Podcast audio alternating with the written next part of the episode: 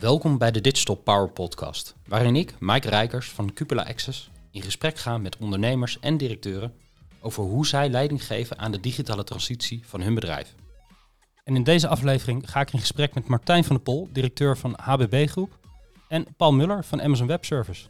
Welkom heren. Dank, leuk er te zijn. Paul, welke digitale ontwikkelingen zie jij in de bouwsector? Ja, dus ik heb niet heel veel verstand van de bouwsector. Alleen wat ik, maar, wat ik zo interessant vind aan de bouw is dat het aan zo ontzettend veel digitale ontwikkelingen die raakt, zeg maar. Dus als je denkt aan IoT, slimme gebouwen, je denkt aan systemen om uh, gebouwen te managen. Als je denkt aan uh, air quality of je denkt aan energie, de energietransitie, het verwarmen van gebouwen, etc. Het raakt allemaal, allemaal aan digitaal. Dus het is enorm, enorm breed volgens mij. En waar ik wel benieuwd ben, we zijn natuurlijk vandaag met Martijn in gesprek. En ik, een van de dingen is volgens mij ook wel duurzaamheid. En volgens mij is juist gebouwen, duurzaamheid, enorm hot topic. En ik ben wel heel benieuwd om later in dit gesprek te horen hoe de HBB-groep daarmee omgaat. Ja, het is echt een combi van, van digitale technologie en het verduurzamen van, ja. van gebouwen. Nou, interessant. Gaan we het zo over hebben. Uh, Martijn, jij bent uh, directeur bij HBB Groep. Ja, klopt. Je werkt er al bijna 30 jaar. Ja, ja ongeveer wel. Ja, ja. Kan, je, kan, je, kan je vertellen hoe je daar begonnen bent, hoe je de organisatie aantrof en waar jullie nu staan? Um, ja, ik, uh, ik ben oorspronkelijk ben ik eigenlijk als technisch bedrijfskundige opgeleid. En um, ja, zoals je vaak in je jeugd niet precies weet wat je, wat je wil gaan doen. Um, heb je eigenlijk ja, zoektochten af te leggen als je jong bent. En uiteindelijk ja, ben ik in die, in die bouw terechtgekomen. Ehm, heel primair op een calculatieafdeling. Moet je zeggen dat, dat het was voor een instap die bij mij wat makkelijker was. Omdat ik al mijn hele jeugd zeg maar, daarmee was geconfronteerd. ik ben in het bedrijf van mijn vader gestapt. eigenlijk met de bedoeling van nou, om uit te vinden wat ik wilde in het leven. maar ik ben blijven hangen. een beetje per ongeluk dus. Um, uh, nou, uiteindelijk uh, uh, staat er nu best wel een flinke organisatie die nou, in Noord-Holland, Zuid-Holland, Utrecht binnenstedelijke bouwprojecten tot stand brengt in allerlei vormen en maten. 70% woningbouw en 30% anders. Um, doen we met een, een, een team van zeer gemotiveerde mensen die al meestal jaren bij ons werken. Um, en nou, het is, het is in ieder geval, ik ben heel blij met de organisatie die we hebben staan. er zit een hele positieve energie in. En zeker de projecten waaraan we werken, daar word ik nog steeds tot de dag van vandaag. Op mijn 54ste word ik daar nog heel blij van. En hoeveel mensen werken er bij jullie? Um, ja, als ik de ZZP'ers uh, uh, meereken, dan hebben we ongeveer uh, 100 mensen voor ons werken. Continu aan de slag. En dat is even los van, van uiteraard de bouwplaatsen waar je heel veel met relaties en onderaannemers werkte. Ja. waar natuurlijk ja, veel meer mensen aan de gang zijn. Ja, en, en, en we nemen deze podcast op vanuit de, de koepelgevangenis in Haarlem. Ja. De, de, waar we een, een soort techcampus proberen te ontwikkelen. Ehm, kan je iets vertellen hoe jij daarbij betrokken bent geweest? Ja het, is, ja, het is een verhaal wat ik natuurlijk al vaker heb verteld. Uh, uh, maar nog steeds heel erg leuk vind om te vertellen. Het is ooit met een, uh, met, met een relatie van mij, eigenlijk een vriendin van mij, Jacqueline van der Zanden. zaten wij op een blauwe maandag te filosoferen over wat er met dat fantastisch mooie koepelcomplex zou moeten gebeuren. Um, uh, dus met die kop koffie zaten wij daarover te brainstormen. En uh, nou, ik gaf bij haar aan, voor mij als, als, als Haarlemmer... Hè, mijn moeder is in Haarlem geboren en mijn, vader tegen de rand van Haarlem in Heemstede. Maar mijn moeder is een echt origineel bloemenmeisje. Uh, hoe mooi het zou zijn als we zeg maar, de koepel konden openstellen voor maatschappelijke functie. En zo is eigenlijk de gedachtegoed ehm, ontstaan om een uh, universiteit proberen naar Haarlem te halen. In ieder geval het onderwijs naar Haarlem.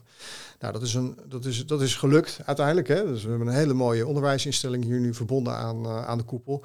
Het is geen makkelijke weg geweest om daar te komen. als ik daar nu over ga vertellen, dan heb ja. ik nog twee uur extra nodig. Ja, we zijn op een mooi, mooi punt terechtgekomen. Hè? Want voor mij, ik begreep dat er bijna 200 studenten nu zitten. Wat het, ik het gaaf vind, die komen bijna 40 verschillende landen. Hè. Dus, ja. dus dat is ook het leuke. Hè. Het is voor deze plek bijzonder dat er allerlei mensen van allerlei landen zijn. Ja. Maar ook in 40 landen de wereld praten ze met elkaar van hé, waar ga je naartoe? Ja, ik ga naar Haarlem, naar de koepel. Weet je, dat ja, is ook wel een mooie gedachte. Ja. Uh, en voor mij werken er uh, meer dan 100 bedrijven nu hier. Hè, van hele grote bedrijven met mensen in dienst, maar ook een aantal ZZP'ers die boven op de derde werken. Dus nee, het is echt een gave plek geworden vanuit die blauwe maandag uh, en die kop koffie. um, als we even terug naar HBB gaan. Hè. Jij bent 30 jaar in dienst. Je hebt natuurlijk in die 30 jaar is er een hoop, uh, een hoop gebeurd binnen het bedrijf. Ja. Kan je, wat zijn nou voor jou uit het, in het oog springende ontwikkelingen die, die je hebt meegemaakt en hoe jullie werken? Um, ja, kijk, uh, zeker in het kader van uh, de groei van de organisatie. Uh, de wereld is echt veranderd om ons heen. Hè? En, de, in, de, in, de, wereld, kijk, toen ik begon bij, bij het bedrijf, was we, hebben, we, we, doen iets op een bepaalde manier en we blijven dat altijd zo doen. Nou, dat, dat, dat is echt niet meer. Wij spreken, de, wat we nu zeggen, is volgend jaar alweer helemaal veranderd. Ja. Um, uh, je ziet dat, uh, dat er steeds meer uh, mogelijk is vanuit de digitale wereld. Hè. Dus zelfs gebouwen worden op dit moment ook door de ChatGPT-generatoren worden, worden ontworpen. Architecten zijn er overigens niet zo blij mee, want de resultaten die zijn best wel hoopgevend. Um, je ziet, je ziet zeg maar uh, dat het hele uh, begroten van gebouwen, het uitrekenen van gebouwen, het ontwerpen van gebouwen, daar zie je gewoon ieder jaar zie je daar groei en verandering in. Um, uh, en dat, ja, dat, dat, daar heb je gewoon niet mee te gaan. Dat zie je wel als ondernemer. Als je niet flexibel bent, en je bent niet in staat om constant open te staan voor de nieuwe dingen die zich, aan, die zich aandienen, dan, dan ga je als ondernemer ga je het niet redden. Ja, en uiteindelijk dit soort ontwikkelen, die kan je niet alleen, uh, ook weer niet alleen als ondernemer of als directeur van een organisatie uh, uh, trekken. Hoe zorg jij ervoor dat jouw team daar ook in meegaat en voor open blijft staan? dat is een goede vraag.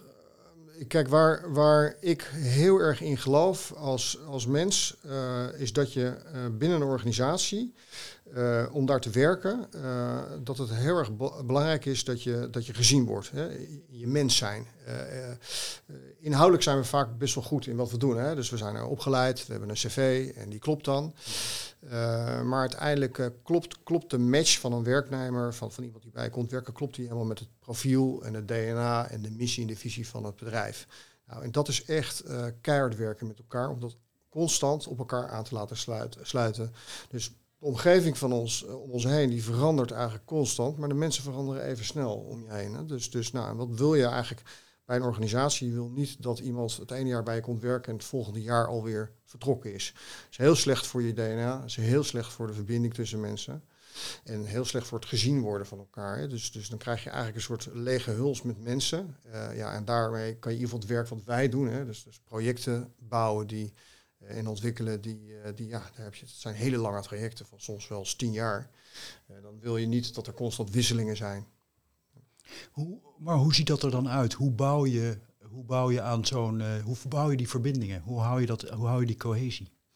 Ja, ook, ook een goede vraag. Uh, Um, ik ben zelf nogal een enorme voorstander van dat mensen zich persoonlijk blijven ontwikkelen. Hè? Dus, ja. dus, uh, en, dan, en dan heb ik het heel erg op het, uh, op het, uh, op het onderzoek, zelfonderzoek. Hè? Van hoe zit je als mensen in elkaar? wat gebeurt er nou van binnen? Wat gebeurt er in je lijf? hoe loop je tegen? Hoe ga je met? Hoe neem je dingen mee naar huis? hoe is het voor je als iemand boos op je wordt? hoe is het voor je als, als iets niet lukt? hoe is het voor je als, als iets wel lukt? Wat is je gevoel daarbij?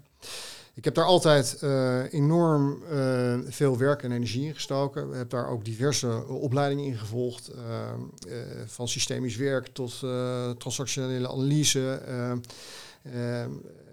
tijd in de NLP ook bezig geweest. En uiteindelijk zes, zeven jaar geleden besloten om binnen de organisatie ook met trainingen en persoonlijke ontwikkelingen aan de gang te gaan. Ja.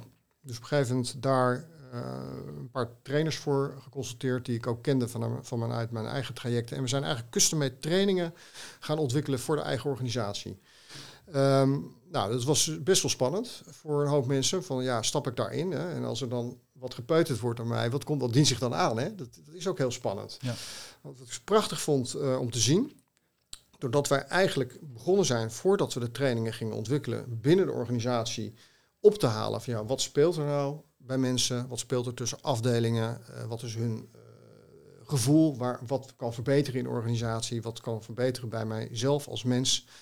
Uh, hebben we eigenlijk die trainingen zodanig ontwikkeld dat iedereen zei: Oh, maar dat is leuk om aan mee te doen. Ja, en dan heb je natuurlijk altijd een aantal mensen die dat niet willen. Ja, ja en toch ontstond er op een gegeven moment een soort groepsgevoel van: dit moeten we doen. En iedereen is ingestapt. Dus van die, van, die, van die 100 mensen is, is, is eigenlijk iedereen ingestapt.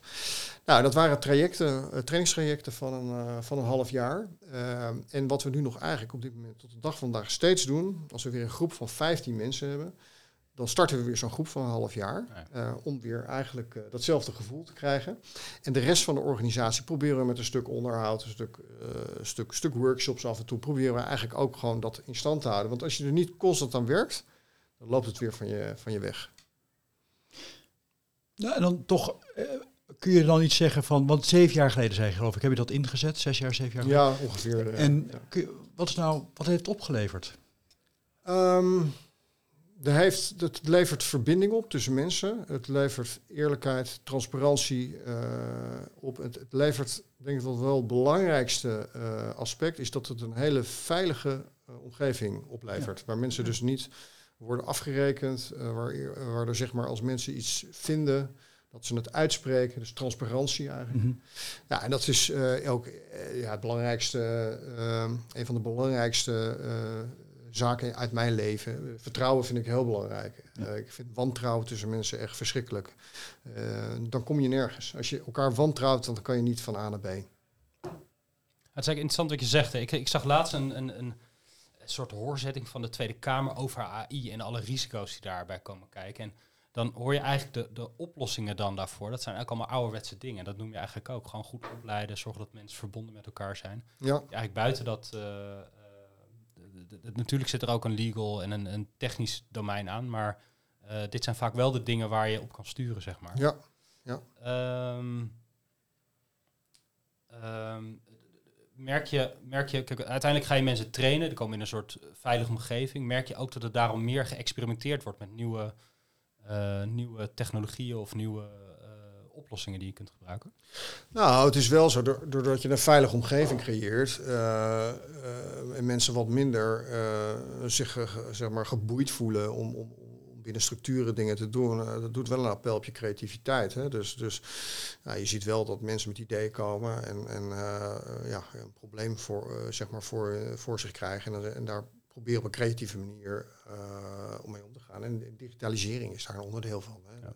zeker in, in, in, in de vastgoedsector, in de bouwsector, zoals wij zien bij de bouwbedrijf, dat je, dat je toch ja, alles wordt met digitalisering verwerkt. Uh, ik ben nog uit de tijd dat je een inkpen uh, kreeg om een tekening te maken. Uh, nou, dat, die, die, die ligt in het museum bij het ja. In ieder geval bij ons. Ja, ja, ja gaaf. En een, een tweede ding, dat je interne organisatie heb je. Daar heb je een trainingsprogramma voor opgezet. Dat loopt en daar, daar zie je resultaten van. Maar je vertelde ook, je werkt met veel freelancers, veel partnerbedrijven, zeg maar. Hoe zorg je nou dat die op hetzelfde tempo mee kunnen in ontwikkelingen? Ja, nou, als je het nog even over de, over de verbindingen hebt. Hè. Uh, kijk, het mooie is als mensen binnen een organisatie, uh, zeg maar, uh, op een bepaalde manier in het leven sta staan en vertrouwen hebben in elkaar. En je gaat met derde partijen werken, dan trek je ook vanzelf de partijen aan die een beetje dezelfde manier er tegenaan kijken. Wij krijgen ook vaak terug, mensen die bij mij werken, die krijgen vaak terug van dat ze het heerlijk vinden, en zeker op de bouwplaats, om bij ons te werken, omdat er geen afrekkencultuur is. Ja. Mensen krijgen de vrijheid om het werk goed te doen. Uh, en zeker uh, als je nou echt naar de keiharde productie gaat, dan, dan is dat bij een heleboel bedrijven wel eens anders hoor. Dan wordt er echt op een hele ouderwetse manier top-down worden processen aangestuurd. Ja, dat, dat, dat is niet meer van deze tijd. Dat kan ja. echt niet meer. Nee. Ja. En zie je, zie je in die tijd dat jij in deze wereld werkt, daar ook een verandering in? Dat jullie meer, dat elk bedrijf zich meer gaat specialiseren en dat je ook meer afhankelijk bent van, van, van al die toeleveranciers? Of? Um, ja, ik, ik, ik, nou, het is, ik vind het heel moeilijk om daar een antwoord op te geven. Kijk, ik, ik uh, nogmaals, de, de, bedrijven die, waarmee wij samenwerken zijn vaak langdurige relaties ja. die al heel lang voor ons werken. En je ziet gewoon dat, uh, dat het ontzettend mooi op elkaar ingewerkt is. Uh, dus, dus ja, zo'n onderaannemer is echt een uh, verlengstuk van de organisatie. Uh, dus er zit heel veel vertrouwen en verbinding en samenwerking op. En we nemen ze niet mee op training, maar nogmaals, doordat wij op een bepaalde manier in het leven staan en op een bepaalde manier met ze omgaan, ja, dan, dan, dan, dan, ontstaat er gewoon een hele mooie relatie die, die gewoon werkt. Ja, ja en kun, kun, kun je daar concreet voorbeeld van noemen? Misschien, misschien is dat voorbeeld wat Paul uh, net noemde over duurzaamheid en gewoon ja. het energiebeheer in een gebouw, zeg maar. Voor mij is dat iets wat enorm in ontwikkeling is ja, uh, de afgelopen jaren. Ja. Kun je vertellen hoe dat, misschien aan de hand van een project, hoe, dat, hoe jullie dat aanpakken? Ja, ja wat, joh, ik kan daar, daar, ook daar kan ik er twee uur over praten nog. Ehm, over duurzaamheid. Kijk, duurzaamheid is natuurlijk een containerbegrip. En uh, ik zeg altijd van, uh, je hebt duurzaamheid en dat is heel erg keihard inhoudelijk. Hè? Zo van, ik, ik leg een paar zonnepanelen op jouw dak en dan ben jij wat duurzamer. Maar ik vind duurzaamheid ook heel erg gaan over de relatie tussen mensen. Hè? De duurza een duurzame relatie. En dat gaat, dat gaat heel erg over, over, over, over, eigenlijk over de grotere levensvraagstukken. Waarom doe je wat je doet? Ehm, en hoe doe je dat met elkaar? Hè? Nou, dan, ik vind het belangrijk dat mensen daarover praten, elkaar begrijpen en daar energie in steken. En dan lopen die processen, die, er, die inhoudelijke processen, die harde processen, lopen daarna eigenlijk veel beter. Kijk, de wereld van de, van, de, van de bouw en de wereld van de vastgoed is afgelopen vijf tot tien jaar drastisch veranderd. Het gaat eigenlijk over uh, de energiehuishouding in gebouwen. Ik zeg wel eens, gek gezegd, eerst moet je over de energiehuishouding na gaan denken en dan pas moet je de gebouwen omheen tekenen. En niet andersom. Vroeger was ja. er, eerst maak je een gebouw en dan en dan doe je er een ketel in en een paar verwarmingen en dan wordt die warm. Nou, die tijd is echt uh, veranderd. Ik kan wel um, even wat voorbeelden geven van complexiteiten van vraagstukken um, waar we tegenaan lopen. Um, ik zal niet het project met naam en toenaam noemen, maar kijk hoe dat dan werkt is dat uh, je probeert gebouwen bijna energie-neutraal te krijgen. Uh, dus dat betekent nul meter. Maar uiteindelijk moet er altijd een, een, aansluiting zijn op het elektriciteitsnet. Uh, uh, maar het probleem is, onze elektriciteitsnetten kunnen helemaal die vraag niet aan. Um, dus het is een geven en nemen de hele tijd. Hè. Het is een soort pendeling. Een gebouw is energie-neutraal omdat hij wat teruggeeft van het net en omdat hij er wat van afneemt. Maar daar moeten enorme voorzieningen, infrastructureel in een stad, moeten, daarvoor, uh, moeten daarin voorzien. Dus als jij één gebouw in een stad ontwikkelt op die, dat niveau, dan gaat het nog wel. Maar op dit moment is er zoveel aan de hand dat onze netwerken dat helemaal niet aankunnen. Nou, dan merk je gewoon dat de, de, de, de, de oude structuren binnen organisaties, binnen gemeentes, binnen energiebedrijven, die, staan, die zijn er eigenlijk nog steeds. Maar ze kunnen, eigenlijk kan, kunnen ze deze, deze vraag helemaal niet handelen. Omdat de infrastructuur niet klopt, omdat de structuren binnen organisaties niet meer ge, ge, uh, ingericht zijn om, dit, om hiermee om te gaan. Ja, het zijn wel um, ja, ontwikkelingen die, die zorgen dat dingen enorm in de vertraging gaan uh, en zelfs tot stagnatie leiden. Dat zie je op diverse plekken ontstaan. Uh, ja. even, even los van de economische situatie op dit moment, maar dat zag je daarvoor ook al uh, ontstaan dat dingen daardoor gigantisch in de vertraging gaan. Ja, dat vind ik wel zorgelijk. Um, we hebben aan de ene kant hebben we een enorm woningtekort. Hè. getallen die, die zweven door de vastgoedmarkt heen, maar ja zeg eventjes dat we een miljoen woningen tekort hebben en dat die de komende jaren goed gemaakt moeten worden. Nou, dat gaat gewoon niet lukken. Dus dat is eigenlijk wel heel triest, hè, want er is een enorm woningtekort, ja. uh, zeker onder jeugd. En waar zie je nou, want dat hele woningbouw, dat dat vastloopt, heeft voor mij wel meer uh, uitdagingen, maar vooral op dat energiegebied, hè, waar zie je nou dat dat probleem, zeg maar, een soort geoond wordt. Hè? Dus, dus je kan denken dat de gemeenten hebben een uitdaging, die moeten die infrastructuur verbeteren. Jullie lopen tegen een uitdaging aan. Maar je hebt, je hebt, jij hebt specialisten die over de energie ja. in huis van een huis nadenken. Die kunnen daar aan oplossingen bijdragen. Waar, ik ben eigenlijk benieuwd waar jouw hoop zit dat de oplossing gaat komen. En ook wat jullie rol daarin is. Ja. Ja, ik zit een beetje te lachen, want uh, bedoel, ik, als, je, als je mij om hoop vraagt, dan ben ik de, de eerste die altijd hoop heeft. Ja. Bedoel, anders, anders, moet je, anders moet je geen ondernemer worden.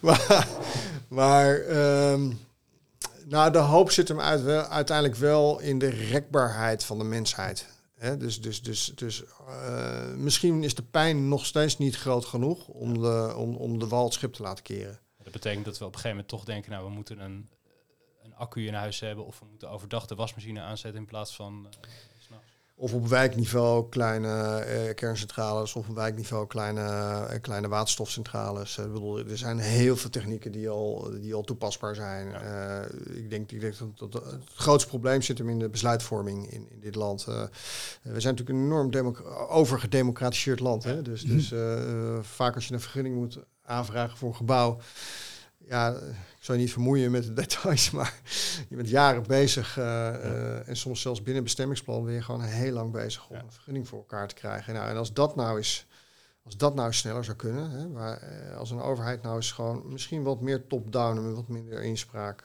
gewoon besluiten kan nemen wij spreken de energietransitie een keuze maken en dan zeggen van nou we gaan het zo doen en we, varen een, we vaardigen een decreet uit dat we wij spreken helemaal Haarlem helemaal omvormen naar een waterstofstad.